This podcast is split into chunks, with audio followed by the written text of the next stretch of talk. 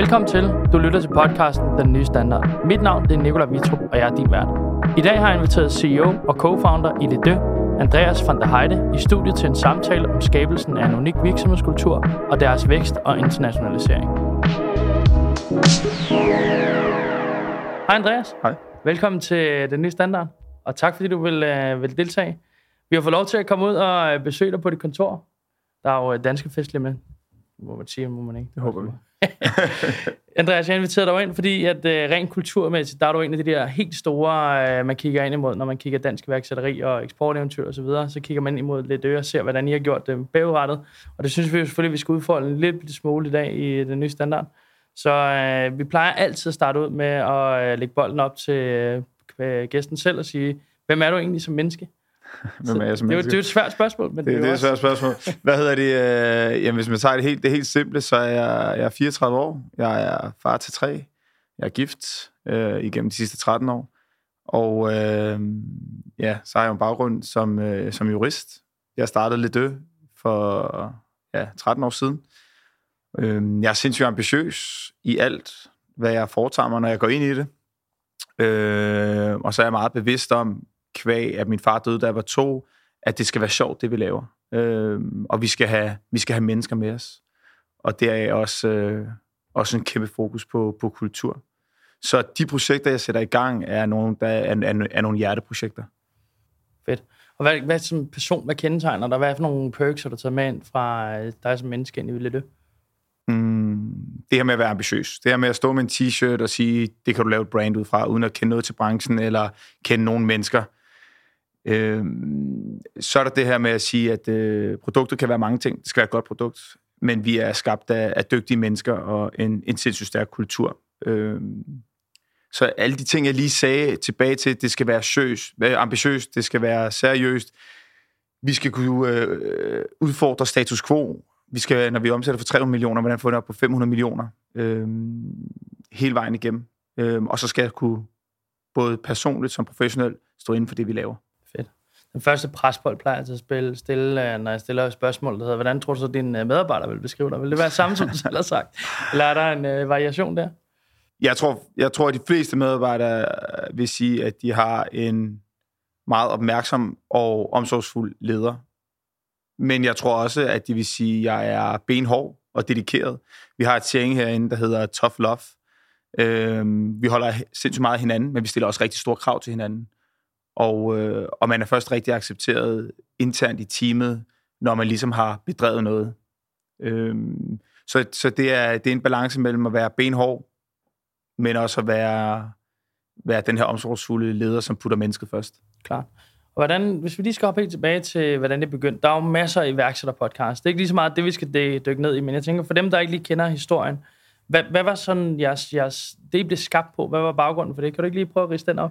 Jeg møder en, en fyr, der hedder, der hedder Virgil. Og Virgil og hans familie er oprindeligt fra Kongo. De bor i Albertslund. Virgil er sindssygt street. Han er nitten år, så vi var, vi var væsentligt yngre, end vi er i dag. Jeg kom fra, fra det fattige Nordsjælland op i Snækkersten. Jeg var meget Ralph Lauren. Jeg var hornbriller. Og vi møder så har en, en pissefed energi. Og får et, relativt, får et godt venskab relativt hurtigt. Og så var det bare, at vi tænkte, at Vigil havde lavet en t-shirt, hvor han havde syet nogle, øh, nogle patches på en hvid H og M-t-shirt. Og jeg synes den var fed, og han synes den var fed. Og så var det lidt tanken, hvis vi kunne lave noget med to vidt forskellige, hvor vi kommer fra vidt forskellige kulturer, øh, vores opvækst, vores personligheder var dybt forskellige, men hvis vi kan merge dem ind til et produkt, som er for alle, øh, så tror vi på, at vi har en berettigelse i markedet. Og, og det var lidt det, vi gjorde. Så lidt tilbage til, det er, det er kultur, det er venskab, det er, det er en vibe omkring to personer. Og det er derfor, vi hedder Le Deux. Det betyder de to på fransk. Fedt. Og hvordan har hele sådan, missionen udfoldet sig? Har det været meget det her med, at I har fokuseret ind i en, en modebranche og prøvet at ændre noget? Eller har det været mere skabelsen af en virksomhed, der har drevet dig? Hvad har ligesom været, været de store punkter i det? Det største for mig er skabelsen af en virksomhed.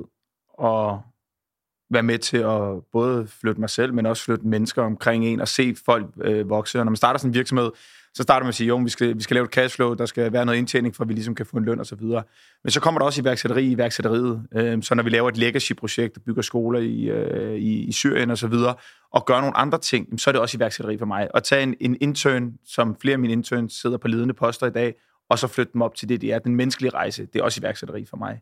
Øhm, og så kigger vi så ind i, ind i tøjbranchen, og, og tøjbranchen for mig var, var støde, og hele branchen grinede af os, da vi kom i den her t-shirt og larmede relativt meget. Der var en, en, øhm, en artikel på Helsingør Dagbladet, der hed To unge iværksætter buller ind i dansk modebranche. Og det er egentlig den mest præcise artikel, der har, der har været. Øhm, og det er ikke, fordi jeg vil ændre noget. Jeg vil bare gøre det på min måde, og jeg vil sætte det på speed. Og så har vi været nødsaget til at gøre tingene anderledes, fordi jeg havde ikke nogen penge, jeg havde ikke et marketingsbudget, jeg havde nærmest knap nok råd til at, hvad hedder det, at købe varegrupperne hjem, jeg havde ikke råd til at have en hjemmeside, så vi var nødsaget til at gøre det på vores måde. Øhm, og det kan man jo så have en holdning til. Så vi har ændret måden at gøre det på. Fedt. Og hvordan i forhold til hele den vision og missionværdi, der var på dig, eller for jer dengang, da I startede, er det stadig det samme, der, der, der syder igennem herude? Ja. Eller har det ændret sig i dag? Hvis du tager de grundlæggende værdier, øh, så har jeg sådan fire værdier, vi er bygget på. Vi er bygget på øh, købmandskab, eksekvering, med attitude og motivation. Det er ligesom fundamentet. Og hvis du kigger overordnet, så øh, da jeg øh, allerede i to tusind og tolv, der vælger Virgil faktisk at, at, at træde tilbage, og jeg får en ny partner ind, der hedder, der hedder Christoffer. Og øh, mit alternativ var at være jurist det, eller advokat, og det kunne jeg ikke, det kunne jeg ikke helt overskue. Øh, tanken om at skulle arbejde for en partner resten af mit liv. Og der gik vi ind og sagde, at vi vil gerne skabe gode liv. Først og fremmest starter vi med at skabe gode liv for Christoffer og jeg. Vi skal have det sjovt. Det skal være motiverende. Vi skal være eksekverende. Vi skal lave godt købmandskab. Og vi skal have et sted, ala det. Nu kan man ikke se det, når man hører podcasten, men som vi sidder i i dag, det var vores drømme og ambitioner. Og det tog vi så videre. Når det lykkes, så skal vores medarbejdere det godt, vores agenter. Og nu er vi begyndt at, at bygge, bygge de her skoler og lave hele vores legacy-program, hvor vi bygger basketbaner for udsatte børn osv. Øh, og så tager vi egentlig de kerneværdier og spreder gode ringe i vandet, øh, deromkring, hvor vi bevæger os, og det har været fundamentet hele vejen. Så laver vi tøj, hvilket vi elsker, og som er, en, er selvfølgelig en, en, en væsentlig del af os, men det handler om meget mere end, end bare tøj. Klar. Og hvis man nu skal hoppe over i hele øh, uddannelsesaspektet, det er jo lidt det, som du taler ind i øh, igen og igen, det her med, at du havde jo i bund og grund en uddannelse, der gjorde, at du ville have dig et øh, superliv, og alt var godt. Hvor meget betyder uddannelse for dig i dag? Er det noget, som, som du tager ind i din, din måde at tænke, når du tænker, jamen, hvad er det for nogle folk, vi får ind interns, de skal være uddannet, ikke sygt sæt, eller hvad? Hvor meget lægger du værdi i det her i dag? Altså, så igen, en uddannelse skaber ikke et, et, et, et super liv. Jeg skulle ikke arbejde firs timer om ugen for en eller anden partner. Hvis jeg skal arbejde firs timer, så skulle det være for mig selv og, og for at gøre en forskel. Så jeg synes ikke, jeg kiggede ind i et, i et super liv den måde, og derfor, den måde, jeg så det på, og derfor, derfor valgte jeg, og hvad hedder det, øhm, og og ændre øh, det. Men nej, jura var et værktøj, og jura var lige så meget for mig at bevise i den periode, hvor jeg også lavede en masse ekstremløb. Vi byggede firma, jeg skabte familie, og, og så tog jeg det her jurastudie for at bevise, at det kunne jeg også godt. Øh, så kaldte det en, en insecure overachiever, eller, eller hvad det var. Øh, hvad det, var. Øh, det har været et arbejdsværktøj. Jeg bruger det sindssygt meget. I, i, vi har en masse jura ting, vi kører i dag, men, men, men, øh, men jeg sidder ikke med det fuld tid, og det, så meget har det ikke givet mig. Jeg var lige ude på et advokatkontor.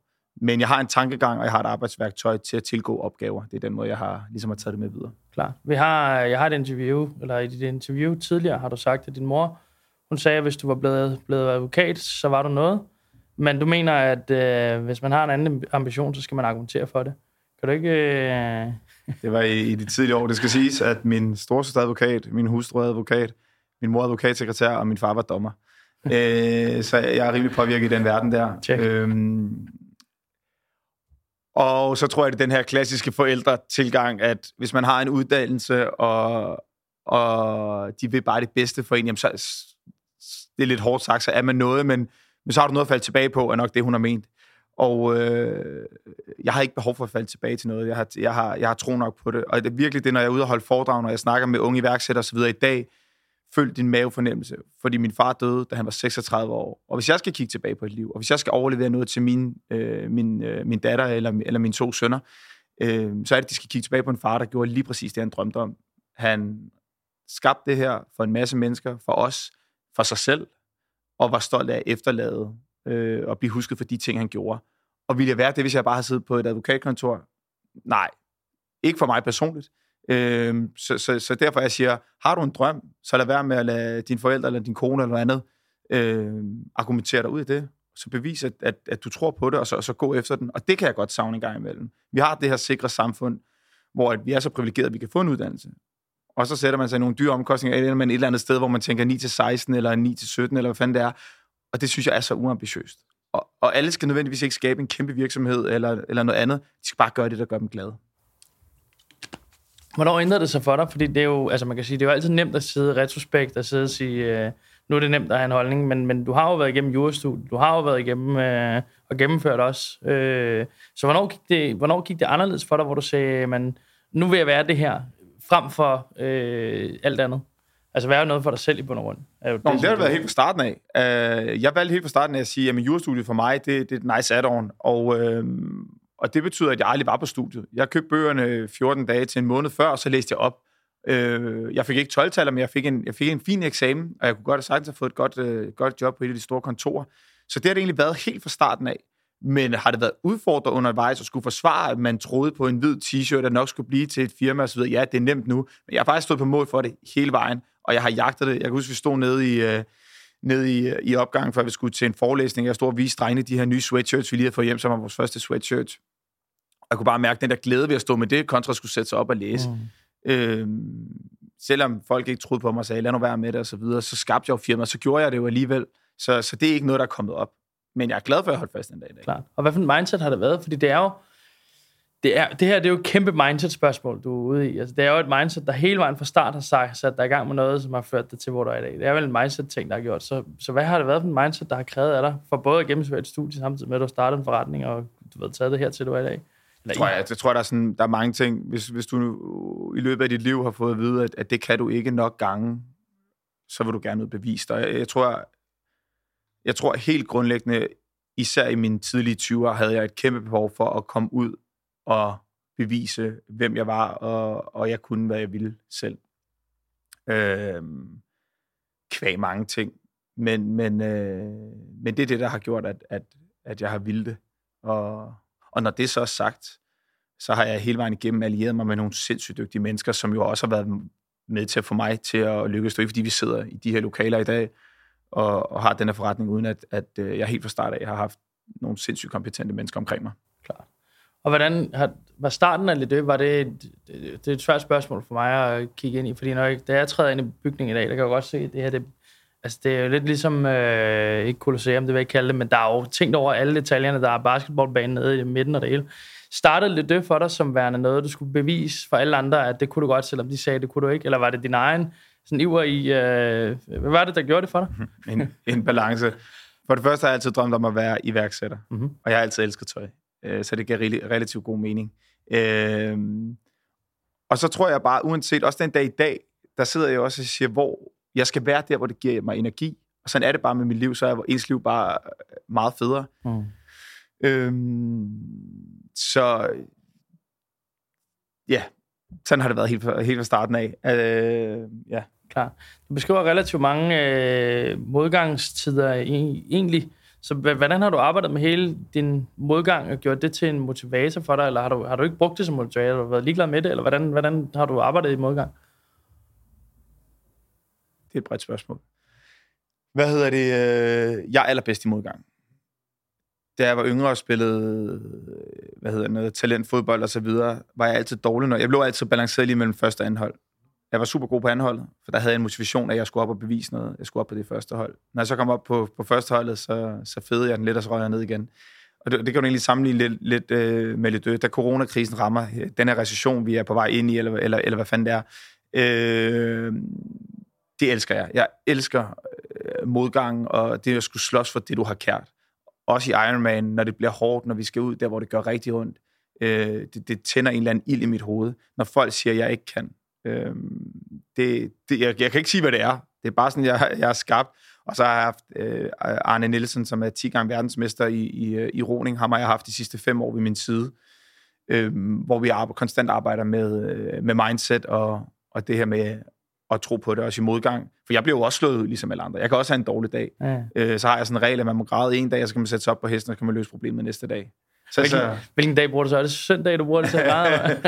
øh, nej, nej, men det er, det er også for at sige, vi har, selvom det er en flot forretning, vi sidder og kigger ud på alle mulige ting her, vi har også hårde tider. Vi har også vores besværligheder og fejlleverancer. Vi har også været ved at gå konkurs i, øh, i to-tre omgange i de tidlige år. Jeg har også tabt ti millioner på et projekt, vi købte op. Og hvis det ikke havde været for Christoffers far, som var vores, øh, vores investor i de tidligere år, så var vi gået på røven. Så, så jeg har også været igennem det her. Men iværksætteri i sin helt hardcore definition er, hvor dygtig du er til at agere i modgang. Mm. Sådan er det for mig. Enig. Ja.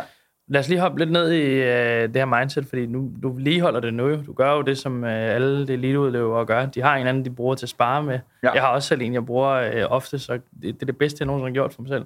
H- h- hvordan gør du det her? Er det noget, du sådan fast har, eller når du, har du en speed dial, når det begynder at gå over? Eller h- h- hvordan arbejder du selv med det?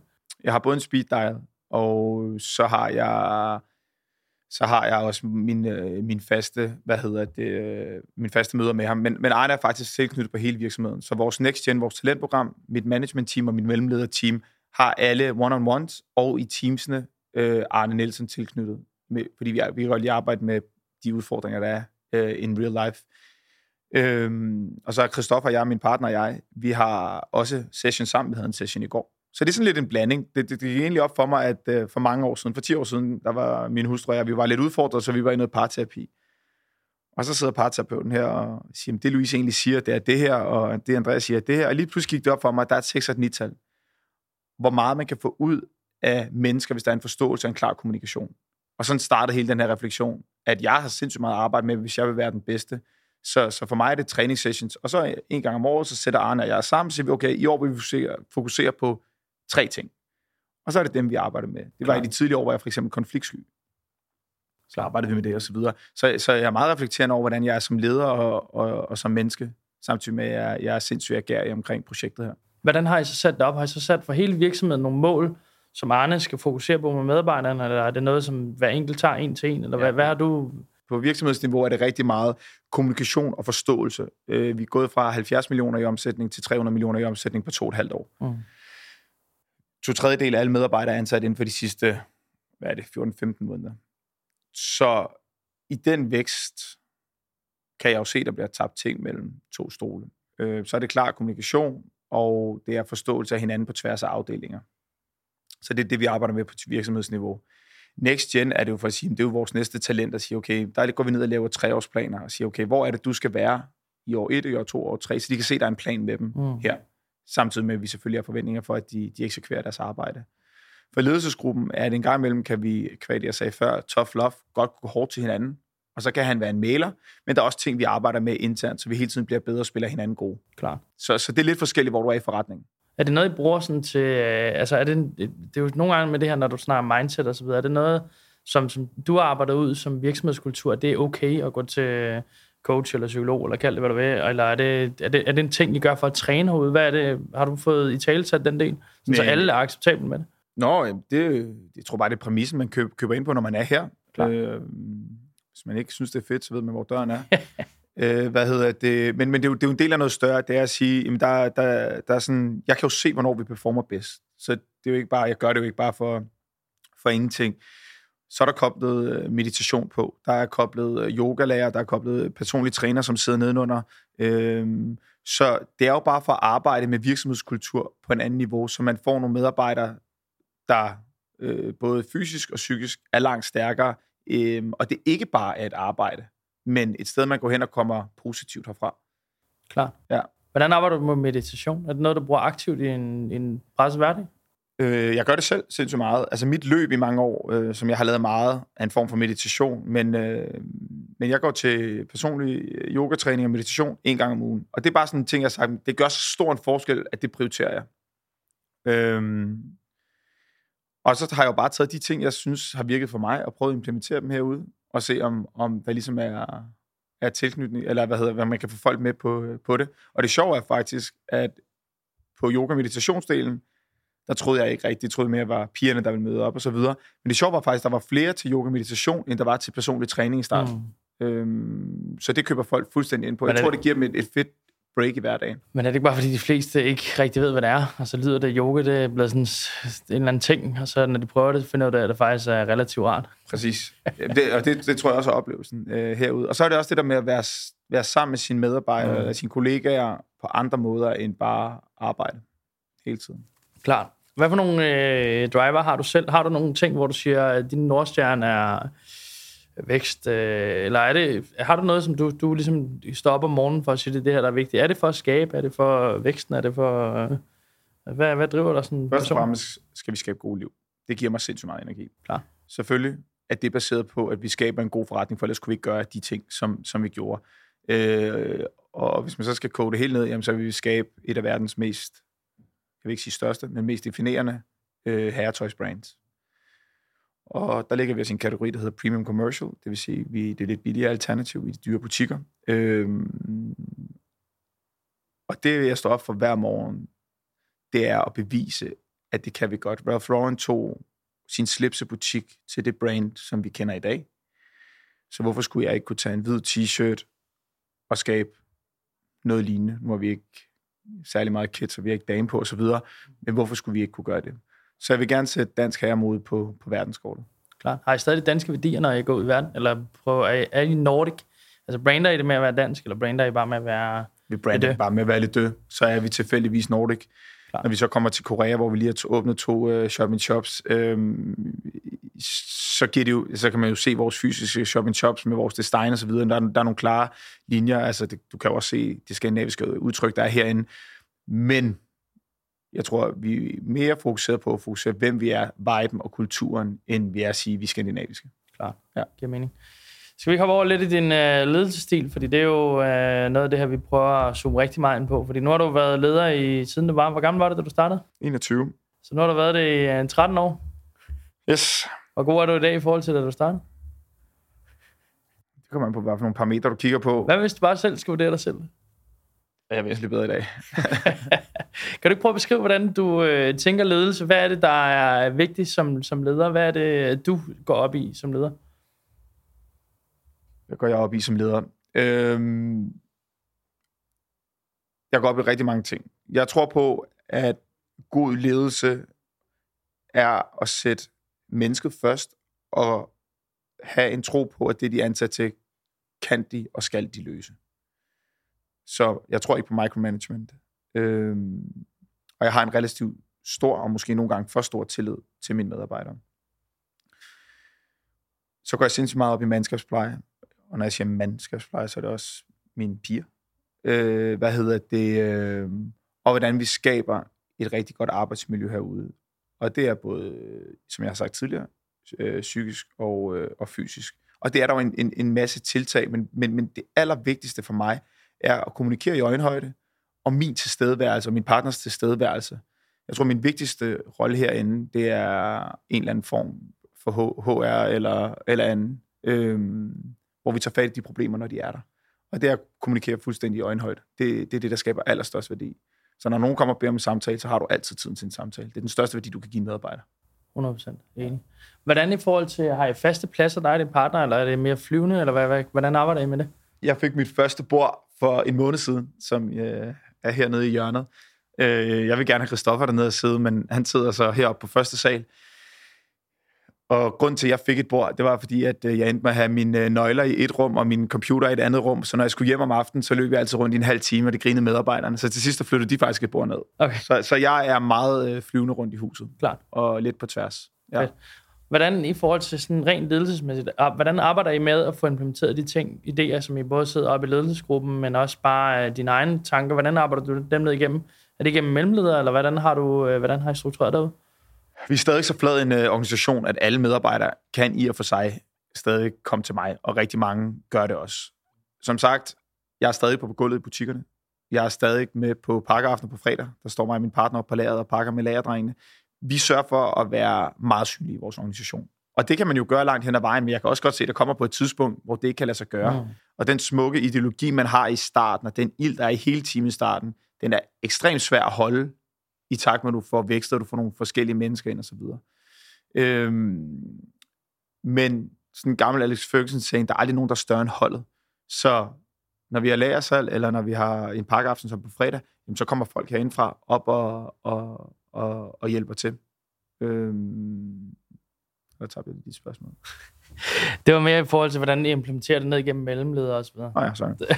øh, og, og, og, og, og i takt med, og i takt med, vi, i takt med, vi er vokset, så er vi jo nødsaget til at implementere øh, selvfølgelig vores management, og så har vi enkelte mellemledere, vi har ikke særlig mange mellemledere, vi kalder dem team leads, og så har vi vores øh, next gen. Så når du bliver onboardet i, øh, i vores øh, firma, så har du møde faktisk både med en, en for din managementgruppe selvfølgelig, en for mellemledere, og så er du en body eller whatever, som er en, en, en, en next gen øh, person, en, en tale, et talent herfra, som ligesom følger dig rundt i huset og har dig den første uge. Øh, så så vi, har, vi har hierarki, men hvordan vi opererer det til dagligt, er det, er det sindssygt øh, flat. Klart. Ja. Og nu er du blevet meget bedre leder på de sidste tretten år. Ja. Hvad har du så gjort der overvejelser for at komme igennem til det? Har det været menneske, eller har det været, fordi du har prøvet noget af, og så har du mærket øh, resultater af det, både godt og skidt, eller hvordan har du... Hvordan jeg, lærer, jeg lærer hele tiden, og, og, og, og jeg tror selvreflektion. Så når jeg ansætter en medarbejder, der ikke står distancen herinde, eller som kommer op og flyve, whatever, så sætter man altså og siger, okay, hvad var grunden til, den her person fløj? Eller hvorfor er det, at en person, jeg har haft her i ti år, lige pludselig ikke performer her mere, og så videre. Jeg er så sindssygt meget på mine skuldre, hvad det angår. Og jeg synes, den, den menneskelige indsigt er vigtig som en leder, for at blive ved med at, at udvikle sig. Vores virksomhed vækster så hurtigt, at jeg stiller krav til mine medarbejdere, der skal udvikle sig lige så hurtigt. Men jeg stiller også meget høje krav til, at jeg selv skal udvikle mig. Mm. Sindssygt hurtigt. Nu har vi plus hundrede medarbejdere, og det er ikke en, en, en succes, for, men det er så et præmis for, for at drive den forretning, vi gør. Men jeg er meget opmærksom på, hvordan ser det allerede nu ud næste år, og næste år igen er vi to hundrede, tre hundrede, fire hundrede medarbejdere. Hvad skal min rolle så være, og hvor er det, jeg skaber værdi? Klart. Ja. Hvordan arbejder du med hele det der? Fordi hvis du, hvis du tager det så meget ind, både godt og skidt, Mm. så sætter du også sek- ekstremt meget øh, vægt på dine beslutninger. Det vil sige, på et eller andet punkt bygger du så meget op, at øh, yoga og så videre ikke kan håndtere det måske. Hvordan, hvordan, hvordan arbejder du med, der er jo relativt mange beslutninger, især hvis I er plus hundrede mennesker, ja. Hvis du skal rende rundt og øh, tænke over... Lige, lige nu, der sidder vi jo øh, for første gang i Le Deux historie ved at lave et organisationsdiagram, hvor vi ligesom skal sige, vi skal ikke være nede... Øh, selvom vi interesserer os for at være med i alle, be, alle beslutninger. Vi har så dygtige mennesker derude, som jeg også sagde før, så vi skal, vi skal ikke micromanagement. Men, men, men det er at få lavet et sindssygt dygtigt ledelseslag, og vi er blevet meget dygtige til, hvad er det for en persontype, øh, som lykkes her i huset. Øh, og det ansætter vi lidt udefra, og så, vi, så er mig og Christoffer meget, det var også det, vi var hos Arne i går, og siger, okay, hvordan bygger vi over det næste år en organisation, som egentlig kan stå distancen øh, selv. Og det, det tror jeg nogle gange er den... Jeg elsker min forretning, og jeg elsker at vide, øh, hvad hedder det, alt hvad der foregår, selvom jeg ikke skal være med i alle beslutninger ned og lave micromanagement, så elsker jeg min forretning, og det giver mig stadig energi at stå på lageret. Men det kan man ikke, hvis man også vil, vil være til stede alle, alle, øh, alle andre steder. Og så er det jo bare at sige, jeg skal også blive voksen i det her, og min værdi var her sidste år, nu er den her i år, hvis vi skal nå vores strategi om at omsætte for fem hundrede millioner, en milliard osv. Så det er jo bare den her bevidsthed, personlige bevidsthed, vil jeg sige. Altså har du den der, ligesom alle andre iværksættere har, det her med at elske sin forretning så meget, man er selv, nogle gange også bange for, hvis man lader X være, så sker der Y, eller... Øh... Nej, jeg tror, jeg tror mere, at... Nej, det, det, sådan har jeg det faktisk ikke. For som jeg sagde, jeg har kæmpe tillid til de mennesker, vi ansætter. Men når jeg kan se, et område ikke bliver løftet, så ryger jeg med et hundrede og tyve timer dernede for at fikse det, fordi jeg er en fikser. Mm. Og jeg, jeg altid siger, vi, siger vi, skal ikke, vi skal ikke sige nej, vi skal sige hvordan. Så apropos et af dine tidligere spørgsmål, vi har et krav til vores forretning. Den skal levere en dækningsgrad på treogtres procent på alle produkter. Hvis du gik ud og sagde det i branchen, så ville de sige, at det kan ikke lade sig gøre. Men det har kunnet lade sig gøre, på måden vi driver forretning på. Så der var du bare at sige, at det skal lykkes. Så må vi finde ud af, hvordan vi gør det. Øh, så så jeg, jeg, ryger, jeg ryger mere derned, hvis jeg kan se noget ikke går. Så bliver jeg meget øh, ærkær. Fedt. Lad os hoppe over i øh, virksomhedskultur. Jeg har fundet ud af, at der er flere af dine medarbejdere, der har øh, fået tatoveret Le Deux på kroppen. Kan du ikke lige prøve at beskrive øh, Le Deux kultur øh, bare med mit egen ord? Først og fremmest fik jeg den første. Så det er jo ikke, ikke noget, jeg bare beder, jeg ikke noget, jeg bare beder mine min, min medarbejdere om. Øh, men det er der rigtig mange, der har. Ja, Øh, og der er også rigtig mange kunder og butikker, som sælger Le Deux, der har fået tatoveret Le Deux. Øh, jeg tror først og fremmest, at vi er en entreprenørvirksomhed. Og jeg kan stille mig op på en ølkasse og sige, at vi vil være et af verdens mest definerende herretøjsbrands. Det tror jeg helt ind i knoglerne på. Og det gør jo, at der er nogle mennesker omkring mig, der siger, jamen, det kan godt lade sig gøre. Vi vil gerne være med på den her rejse. Så der er en kæmpe tillid til mig. Der er en kæmpe tillid til projektet. Øhm, og så er det det her med, at jeg har givet mange unge drenge og piger, fordi vi ikke har prøvet til at ansat, så vi har ansat dem som interns, eller de kommer ind, et kæmpe ansvar, smidt dem ud på dybt vand. Kan de svømme, eller kan de ikke svømme? Og det har været med til at skabe dem, det har været med til at skabe os, og det giver jo en blind tillid, som jo så gør, at, man, at det bliver mere end bare et arbejde. Det bliver et, et livsprojekt, kan man sige. Øhm, men vores kultur, det er jo ikke, fordi jeg kan, jeg kan kode ned og sige, giv dig, giv dig tre år. Øh, det er igen tilbage med, alle der sidder herinde er sindssygt ambitiøse, og ellers er du her ikke, for det er der ikke plads til, og det skal jeg også være. Jeg forventer sindssygt meget af folk, men jeg giver også rigtig meget. Så det er ture til Ibiza. Vi har lige været hele firmaet på Ibiza, og det er fra lagerfolk til, til, til øverste direktør. Det er for alle. Øhm, du kommer ind og ser, der er basketball, der er højt til loftet. Det, der, der er så meget i den her, den her kultur, men, men vigtigst af alt, det er viljen til at, at gå den ekstra mil, hvis du, hvis du skal, hvis du skal gå det ned. Og det lykkes vi kun med, fordi at vi er i øjenhøjde med vores medarbejdere. Klar. Er der, er der en grund til, at der er en basketballbane midt i, øh, i kontoret? Har du en historie til den, eller...? Ja, jeg har... Ej, jeg har ikke A D H D, men jeg kan godt lide, når der sker andre ting, end at, end, end, end at bare arbejde. Nej, hvad hedder det? Hvis du kigger ned, så er der en vinbar i den anden ende. Og hvis du koger det helt ned, så vil vi gerne skabe et rum, hvor du kunne komme ind, og så skulle du koge lidt død ned til, hvad det egentlig er. Det er den preppy-dreng i vinbaren med marmor og alt muligt andet, der møder den mere streetede dreng fra gaden på en basketballbane. Så derfor ligger de modsat. Det er det, det. Og så var det en undskyldning for at få en basketbane. Øh, og skabe et rum, hvor, at, øh, hvor når folk kommer ind, så blev de sådan lidt, wow, altså, det havde de ikke forventet i at gå i det område herude. Øh, det er en gammel lagerhal. Så, så tager de telefonen frem. Og, og, men, men det er for at sige, vi er en vibe. Vi er en kultur. Og den følelse får du, når musikken spiller, du kommer ind, og folk står på skateboard og har møder, og spiller basketball. Mm. Ja. Hvordan har du arbejdet med at gøre hele kulturen unik? Har I, har, I, har I haft et eller andet punkt, der hedder, om ti år skal man kende Le Deux for lige præcis det med den frække dreng, men samtidig også den polerede dreng, eller kvinden? Har I, har I gjort, altså, hvad, hvad har I gjort for det? Altså, har I udover selvfølgelig lavet kontor med det, har I også ud, helt ud til fingerspidserne ude i brand, når I står ude i butikkerne? Ja, altså, og du kan sige, øh, vi har...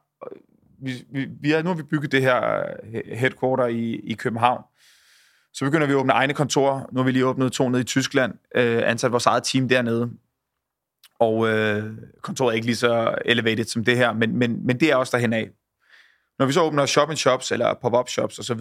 med nogle af de store, Cartier i Tyskland, Baymen øh, som er, øh, i, i Tyrkiet, Galeries Lafayette i Paris, som er alle sammen store department stores, jamen så går vi ind, og så bygger vi basketballbanen. Vi har basketball, øh, hvad hedder det, basketball liggende derude på stativer og så videre. Så vi tager ligesom hovedkontoret, konceptet og rykker ud i verden. Når det så er bygget, så sender vi vores traveling team afsted. Vores traveling team er, hvad hedder det, tre to unge drenge og en, en ung pige fra fra vores øh, fra vores retail. De tager ud til de her butikker, de staff trainer, de tager dem ud at spise, de sørger for at være med til at bygge butikken, så vi er fuldstændig med manden på gulvet eller kvinden på gulvet, som er vores vigtigste asset. Og det gør bare, at vi går den ekstra mil for, for kunden. Det er noget, som ingen andre, de andre brands gør. Og det gør bare, at vi lykkes. Så vi tager alt det, vi er herinde, og rykker ud i, øh, i Europa. Så det her traveling team, det rejser mere eller mindre bare rundt fra pop-up shop til pop-up shop. Og når vi så har god performance, så får vi lov til at bygge en butik i butikken, som man ser i Magasin og i Galeries Lafayette og så videre. Øh, fordi hvis du koger trøjebranchen ned, hvad er det så, det er? Det er en people's business. Og hvis du er god til mennesker, så vinder du også. Klar. Ja. Hvordan øh, hele den kultur, som I har bygget op, tror du, hvis nu, altså, nu beskriver du det jo meget klart egentlig. Tror du, den har været en, en stor faktor i forhold til, at I har fået så stor succes? Jeg tror, den har været altafgørende. Ja. Klar. For du, du, du er nødsaget til at have mennesker, der tror på projektet. Jeg kan jo stå og råbe og skrige så meget, jeg vil. Øh, og kulturen har jo også gjort, at i, i rigtig mange år havde vi ikke råd til at betale gode lønninger. Det var ikke det, vi ville konkurrere på. Vi ville ikke bare være et nyt skrivebord, hvor du skulle diskutere to eller tre tusind. Du skulle købe ind på projektet. Og hvis du ikke køber ind på projektet, så er du her ikke. Og det vil jeg gerne holde fast i. Og det bliver sværere og sværere i takt med, at ens indtjening stiger, og, og videre folks forventninger og alt sådan noget. Men øh, kulturen har været fundamentet i det, du ser herude i dag. Lad os hoppe over i vækst og internationalisering, fordi I har jo været født med internationale rødder. Altså, for dag i dag har I jo haft en eller anden forventning om at skulle ud, eller i hvert fald en vision om det. Hvad har det krævet for jer at gennemføre hele den strategi om, og ikke bare være et dansk brand i en dansk butik, som taler kun dansk? Hvordan, hvad har I gjort og tænkt fra starten af? Uh. Øh, helt fra starten af, så var ambition, ambitionerne meget større end Danmark. Danmark er vores hjemmemarked, øh, og det vi er i Danmark er, er nødvendigvis ikke det vi er i resten af, af Europa. Så allerede faktisk, da vi kun havde en t-shirt og et par kasketter, der tog jeg til Norge, jeg tog til Sverige, jeg fik startet nogle agenturer op der, øh, som tog nogle år før de lykkedes. Vi tog til Berlin modeuge og bare gik rundt og snakkede med folk og så videre. Så man kan sige, i de helt tidlige stater, der var, havde vi følehornene ude rigtig mange steder, øh, fordi vi vidste godt, at Danmark ikke var var stort nok. Når det så er sagt, så, så elsker vi Danmark og Skandinavien, som vi ser på vores hjemmemarked, og ligesom fundamentet for, at vi kan rykke, kan rykke videre ud. Men, men, men så har det jo været at sige, på, på butiksfronten har det været sagt, at vi skulle ligesom blive helt skarpe på vores koncept. Og det vi ser nu, hvor vi er blevet så skarpe på vores koncept, det er, når, koncept, det er, når vi ruller det ud, så virker vi ni ud af ti steder, også i nye markeder. I forhold til intern, jamen så har det faktisk været at sige, at vi har ikke kunne finde alt den arbejdskraft nødvendigvis i Danmark. Så vi har folk siddende i Paris, vi har folk siddende i England, og her på kontoret er vores sprog, der er selvfølgelig mange danskere ansat, men vi har rigtig mange svenskere, vi har folk fra Guatemala, vi har, altså vi, vi har en, en bred portefølje, og da vi fik den første engelsktalende øh, hvad hedder det, øh, medarbejder, jamen så var det også med til at omstille folks mindset. Når vi skyder kampagner, skyder vi dem sjældent i Danmark. Jo, lige lidt i corona gjorde vi det, kvæg rejserestriktioner. Men ellers er det New York, det er Paris, det er Tokyo. Når mit designteam tager ud og finder inspiration, jamen så tager de ud i verden. Ja. Øhm, og så tager vi hjem og tilpasser det vores koncept. Så hele vores mindset er internationalt. Ja. Så når du hopper op på ølkassen dernede, så er det på engelsk? Ja.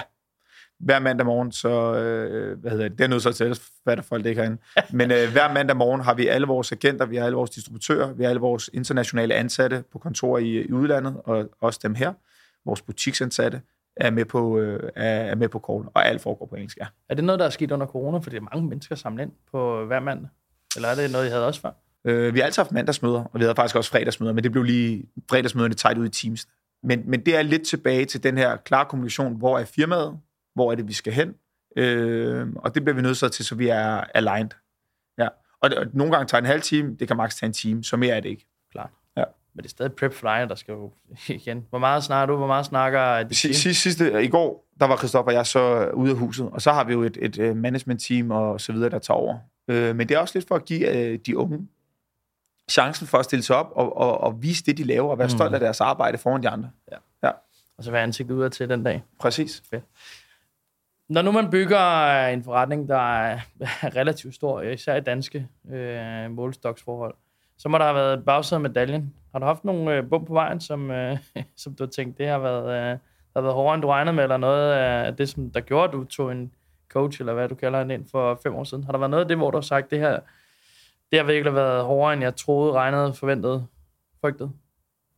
Nej, fordi jeg, jeg tror, at det, der er vigtigt, det er at sige, under, under hele rejsen, så jeg elsker jo så meget det, jeg laver, jeg ikke ser det som et arbejde. Mm. Øh, men selvfølgelig har jeg slået mig sindssygt meget. Selvfølgelig har jeg ligget en søvnløs om natten, når vi ikke har kunne betale vores regninger i, tag, i, de, i de tidlige år. Øh, vi lavede os en sindssyg investering i et interiørkoncept, der var gået konkurs, fordi vi ville kunne det hele. Vi har lavet løbetøj, vi har lavet pigetøj, hvor vi har tabt rigtig mange penge. Og som kunne have været fatale, hvis vi ikke havde haft det rigtige setup. Jeg har siddet til klokken tre, fire om morgenen og arbejdet. Øhm, og det er det, der skal til. Og så er du bare, hvor dygtig du er at tilpasse dig. Jeg har jo ikke en, for mig er det ikke en succeskriterie at arbejde hundrede timer eller tres timer. Eller, jeg har altid sagt, at vi arbejder det, der skal til. Og selvfølgelig har der også været nogle ting på hjemmefronten. Jeg har rejst sindssygt meget, især i de første år af min, min ældste søns øh, liv. Jeg tror, at det værste år, der havde jeg hundrede eller, øh, eller hundrede og tyve dages øh, rejsedage. Øhm, men jeg har ved siden af min... det vi laver her, en, en kæmpe ambition om, at jeg skal være verdens bedste far. Og det kan man ikke være, hvis man arbejder hundrede eller tres timer øh, hver uge. I perioder, ja. Jeg har været, ikke noget med stress, men jeg har da også haft perioder, hvor jeg skulle trække mig. Så, så det her er ikke kommet gratis. Det er jeg meget bevidst om. Men jeg har elsket stort set hvert et skridt. Så du siger, målet for dig er ikke det vigtigste, det er rejsen? Jeg bliver nødt til at have et mål. Men når jeg så når målet, så sætter jeg jo bare et nyt. Så rejsen i sidste ende er det vigtigste. Klar. Og hvad, altså, hvordan, hvordan føler du, du kommer over på den anden side, hvis man skal tage sådan en, en, en tanke, så en streg, at sige, du kan klare det nu? Føler du, du har klaret det nu? Nej, absolut ikke. Fedt. Problemet er, at vi sad den anden dag, så sad vi og kiggede på, vi har sådan en kæmpe dashboard med international sales og ned på, helt ned på produktniveau. Og hver gang jeg ser bare et, alle tal kan være grønne, og så ser jeg et halvt eller helt rødt tal, og så kan hele min verden handle sig om det. Øh, så havde jeg troet, at nu solgte vi en del af virksomheden sidste år. Sætter mig bare et nyt mål. Altså sådan, det, det er den sygdom, jeg lider af. Never ending story. Og det er lidt det samme. Det startede med et maraton, så blev det Ironman, så blev det gennem Sahara og så videre. Det er bare den, jeg er. Så, så det er sådan en ting, jeg arbejder faktisk. Du taber ned i noget, der er ret spot on. Sindssygt meget på. Og, og det der med at, at skabe en hverdag, som jeg nyder. For det er der, værdien ligger. Og det er sindssygt svært. Men det er også, igen, hvis, hvis du kun skal gøre det, der giver dig energi, men hvis der er mange ting, der giver dig energi, så er det jo også svært at finde ud af, hvad fanden, hvad skal man sortere fra? Præcis. Men nogle gange, apropos tidligere i vores samtale, så går jeg også ned og tager ansvar på nogle områder, hvor min force ikke er, men jeg gør det, fordi det er det, der skal til. Og det giver mig ikke energi, og der skal jeg være bedre til at skære de ting fra, og sige, okay, det giver simpelthen bedre mening, at vi, hvad hedder det, outsourcer det her, eller vi vil få ansat en person til det. Klart. Hvordan, øh, lad os prøve at få den afsluttet her, og så øh, et sidste spørgsmål. I forhold til fremtiden for dig, Le Deux, hvad tænker du, øh, hvis man skal se, nu har du lavet sådan et chart, der hedder det her, det er Le Deux om fem år, eller et eller andet. Hvad skal Le Deux være? Hvad er endgoal, hvis man har et? Eller for dig, det næste store mål, skal vi ikke sige det sådan, det næ- du har ikke noget endgoal? Det, det, det, det, det, altså, det næste store mål, omsætning, altså, der, der er jo igen, der er så mange delmål, men, men det næste store mål for mig er, er, at vi runder de fem hundrede millioner. Der har været sådan en notorisk stopklods for danske hairbrands tilbage i tiden, som de stopper omkring de her to til tre hundrede millioner. Det skal vi simpelthen bryde. Øhm, og så er det rejsen mod, mod, en, mod en milliard. Øhm, og under det, så er der en masse menneskelige mål, der er en masse private mål, der er, der er, en, øh, der er en masse delmål, jeg så skal indfri. Så skal det være fucking sjovt hele vejen igennem. Det er nok det største mål, jeg har. Fedt. Ja. Andreas, tusind tak, fordi jeg måtte stille din tid. Ja, selv tak. Det var fornøjelse. Held og lykke med det. Tak.